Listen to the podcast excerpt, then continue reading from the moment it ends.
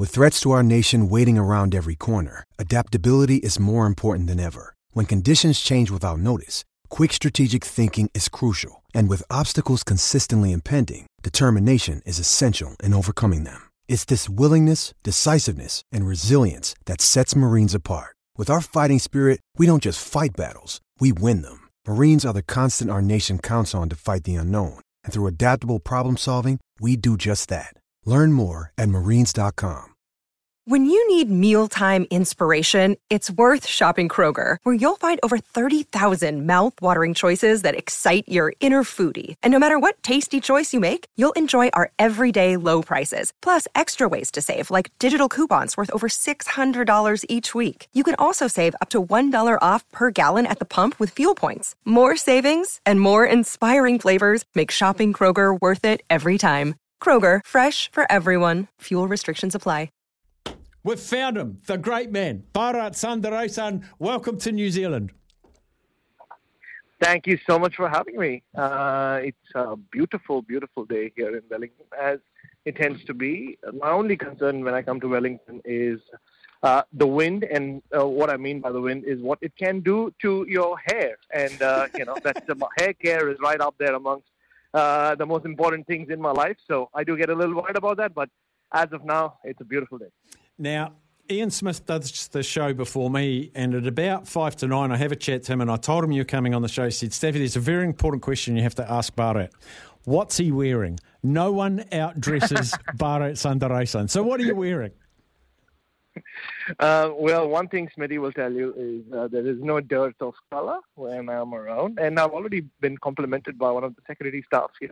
She like um, a lot of people said, there's too much blindness in this world. Good to see some color. So I have my pink Crocs on. I've got uh, some floral um, lavender pants on. I've got a, a, shirt with a lot of flower on it and some um, Swifty gear on my wrist, which is courtesy my 10 year old niece. Uh, so she Amazing. accessorizes me. So there you go. That's amazing.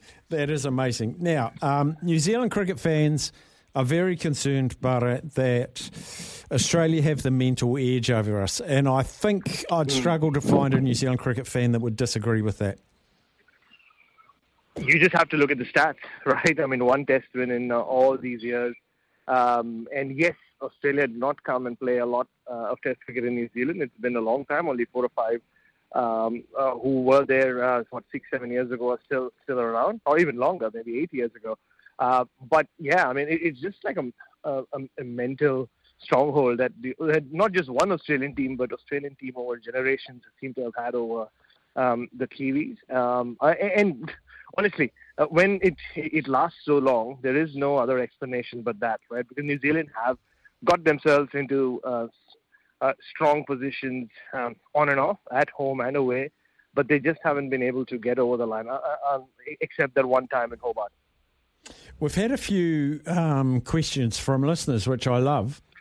Um, there's a lot about spin bowling, Bharat. Uh, one of them says here, ask him why New Zealand spinners have been average since Vettori. I mean, Santner can spin it now and then, but is he Vettori's class? Can you please ask him? Uh, oh, very good question, and uh, a, it's perfect timing as well because Dan Vettori just walked past me. Obviously, he's in the opposition camp for this series, um, uh, as well one of the assistant coaches for Australia. Nathan Lyon was just singing his praises about how much he, he's brought to the, the coaching staff, and like just especially Nathan Lyon in particular uh, over the last few years. So he'll be picking his brains a lot. But I think there are a few factors. I mean, like with Shane Warne, Australia had to wait a long time before they found um, someone who could even come close to being in that class in Nathan Lyon. Um, and, and similarly with, with, with Dan, uh, I think he was he's so far uh, ahead of any other spinner that New Zealand have ever produced. Uh, it's taken them a while to even come close to identifying someone who could be the next Dan, Dan Vettori or someone who could, you know, do do what Nathan Lyon has done for Australia after Shane Warne. But also captains that they've played under, the pitches that you see in New Zealand, especially you have in the last 10 or so years, um, not always, but often they have uh, really been in favor of uh, New Zealand's world-class seam attacks. Um, so I think those factors also play a lot of um, a, a big role because how many overs have uh, the likes of, say, even Santner and uh, the others who played in the last 10, 11 years uh, got to bowl? I mean, you compare that to Dan Vettori, Uh, I remember him bowling 45, 50 overs uh, back in the day, mm. um, not just uh, in the subcontinent, but even at home. So I think those factors also go into it, and nobody's really got the long enough run. In Rachin Ravindra, you have someone who's already proved himself as a world-class batter, uh, but every time you saw him bowl in that South Africa series, he picked up wickets. So I think, um, yeah, I'm not saying that Rachin Ravindra is your next Daniel Vettori, but there is something there, and there is something to build on. Are you quite? We're all quite amazed here that Ajaz Patel doesn't get another crack. I mean, I think he was the third person ever to get ten wickets in an innings, and I know it was on the subcontinent. Do you think he's worthy of another look, even in New Zealand conditions? I mean, he sums up everything I just said about why it's been so difficult for uh, New Zealand to find a successor to Dan Vettori. Uh, you know, he takes 10, like you said, Jim Laker, Anil Kumble, and then Ajaz Patel takes uh, 10 wickets in an innings in Bombay, and it was not a turning track, it was a flat pitch.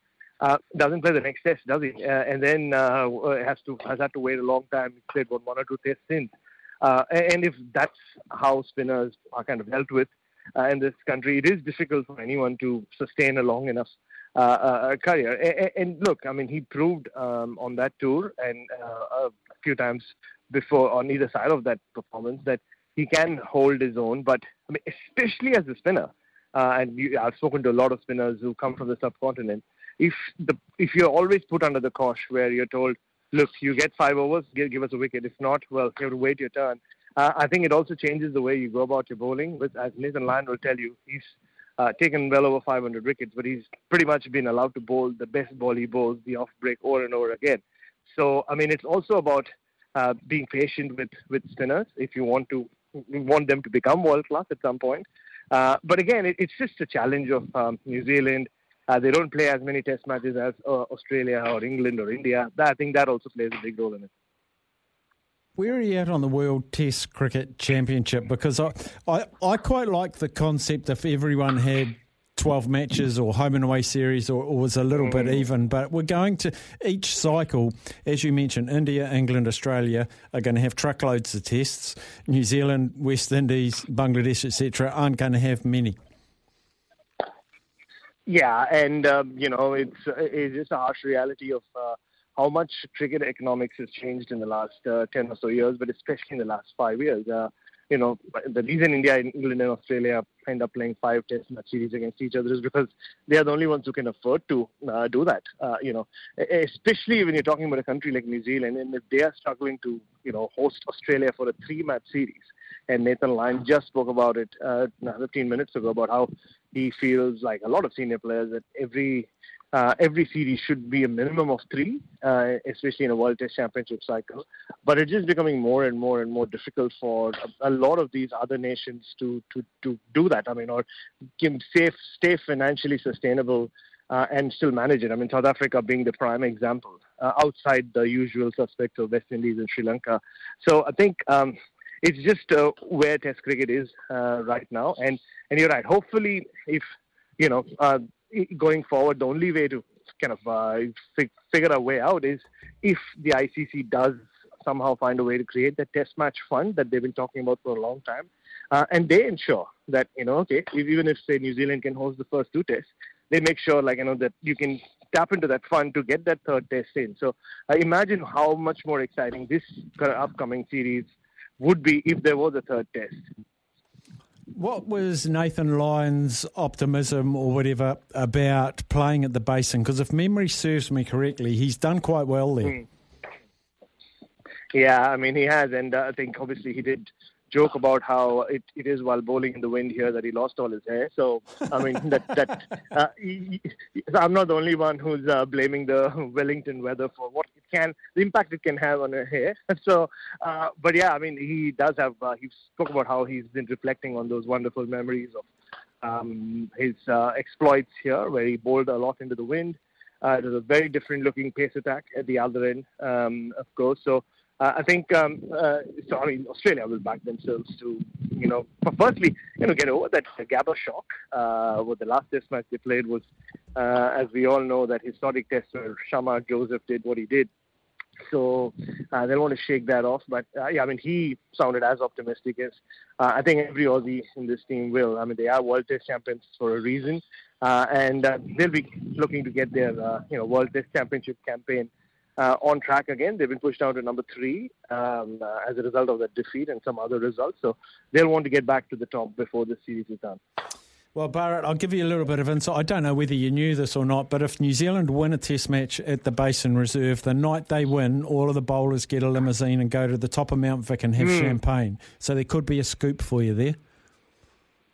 Yeah, no, I, I am aware of that. Uh, and uh, the last time I was here, that was for an Indian tour about four or five years ago. Uh, I did go up um, uh, Mount uh, up that mountain and waited for them, but they never came, or maybe they were aware that uh, you know the journalists will be out there. Because I was looking for that scoop, even if it was just a picture.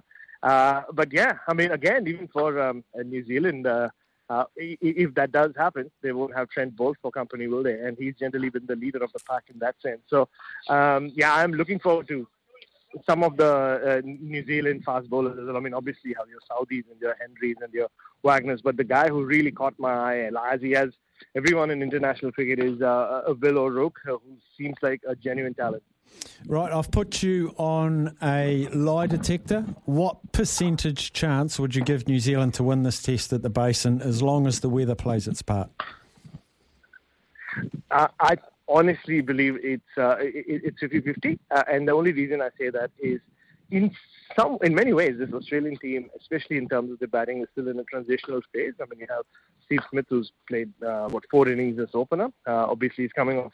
Uh, the near match-winning knock uh, in the second innings at the Gabba, but uh, I mean there are, um, you know, the, the, there has been some inconsistencies with the batting. Marnus Labuschagne is coming off his um, arguably his leanest run in international cricket. Um, and, you know, I mean, Travis Head this Travis Head, but uh, the Travis Head Mitchell Marsh middle order combination um, can blow hot and cold at times. So uh, I think if New Zealand um, can put runs on the board, like they have been doing so well with Kane Williamson, who again, a big series for him, right? Australia hasn't always been his um, uh, favorite opponent. Uh, he still manages to average in the early 40s against them. But if Kane Williamson can continue on his run, and if New Zealand put runs on the board, I do think um, it's if, if if not 55-45, it, it is still 50-50 for me. Perfect. But uh, enjoy your stay, and no doubt we'll lock horns again as the test series continues. Thanks for taking time to chat to us today. No worries at all, guys. Uh, look forward to it. Uh, and like I said, uh, always, always lovely to be in New Zealand. Cheers, buddy. Bharat Sundaresan, one of the best uh, cricket journalists, analyst minds um, and we're so lucky to have him as part of the SENZ cricket commentary team. We'll take a break and we'll bring Joey in with his headlines next.